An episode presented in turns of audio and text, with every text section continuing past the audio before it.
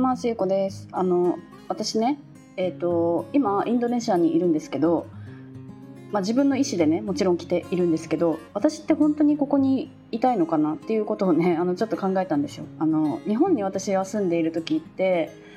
やっぱりこう仕事があるからとか学校があるからとかそういう理由でその場所に住むっていうのはもうなんか当たり前のような感じでいたんですけど、まあ、ここ数年なんかその自分の住みたい場所に住みたいという方の旅行なんですけど、まあ、いたい行きたい場所に行く。で宮崎に住んでた時も住みたいから住んでいたんですけどなんかやっぱりこう自分で好きな場所を選べるようになった時にあの私自身はやっぱり場所にとらわれないっていうのは一番すごく大切なんですよね自分のの中で。うん、で今私がインドネシアにいるのは、まあ、好きだからいると思っていたんですけど私は本当に好きだからいるんだろうかっていうのをねもう一回こう考え直してみたんですよね。うん、そしたら、まあ、痛いけど違う場所にもやっぱり行ってみたいなっていうこう感覚が今出てきていて、うん、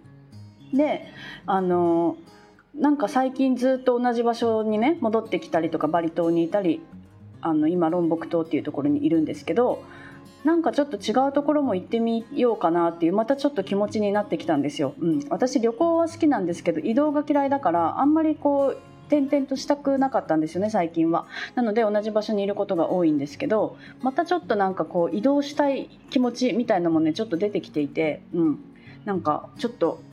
また変えてみようかなっていう生活スタイルというかね、うん、っていうのもちょっと今ね視野に入っています、うん、なんかねやっぱり場所を変えるって場所を変えること自体がそがもそうだけどなんか移動する？私その飛行機が嫌いなんですよね。飛行機に乗っている時間とかあの飛行機で待っている時間とかが嫌いなんですけどでもやっぱりその移動することによってその間に何か考え事をしたりとかねそこでいいアイデアが浮かんだりとかもやっぱり今まであったからずっと。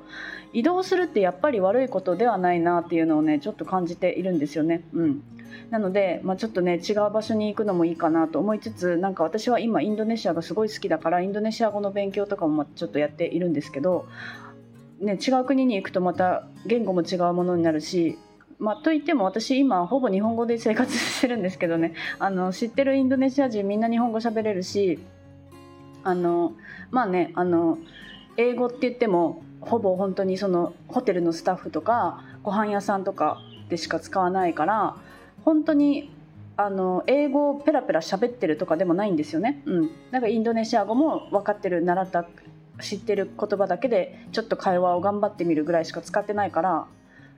ほぼ日本語を使っているんですよね。でしかもなんかいつもズームをして日本人相手にねズームをしたりとかしているしほぼ使っているのは日本語なんですよね、うん、でも違う場所に行けばその日本語が通じない場所かもしれないし英語をめっちゃ使うかもしれないしなんかやっぱりそういうちょっとね違う刺激っていうのもねやっぱり入れていかないといけないなっていうのをねちょっと入れていかなきゃいけないっていうか入れたいなって思うようになったんですよ、うん、なんかちょっとねあのやっぱり同じ場所にいることに飽きている自分がねいるなっていうのもちょっと感じてきているからちょっとねまたもしかしたら移動があるかもしれないなっていうのをねちょっと思っています。うん、なんかあんまり私その海外のどこにいるとかこういうね、このこの町はこういうところですみたいなことをあんまり最近は発信しなくなったから私がどこにいて何をしてるかってあんまり知らない方もねいるかもしれないんですけどなんかやっぱりこう個人的にはね気持ちがの変化がやっぱりあるから、まあ、その辺りとかもね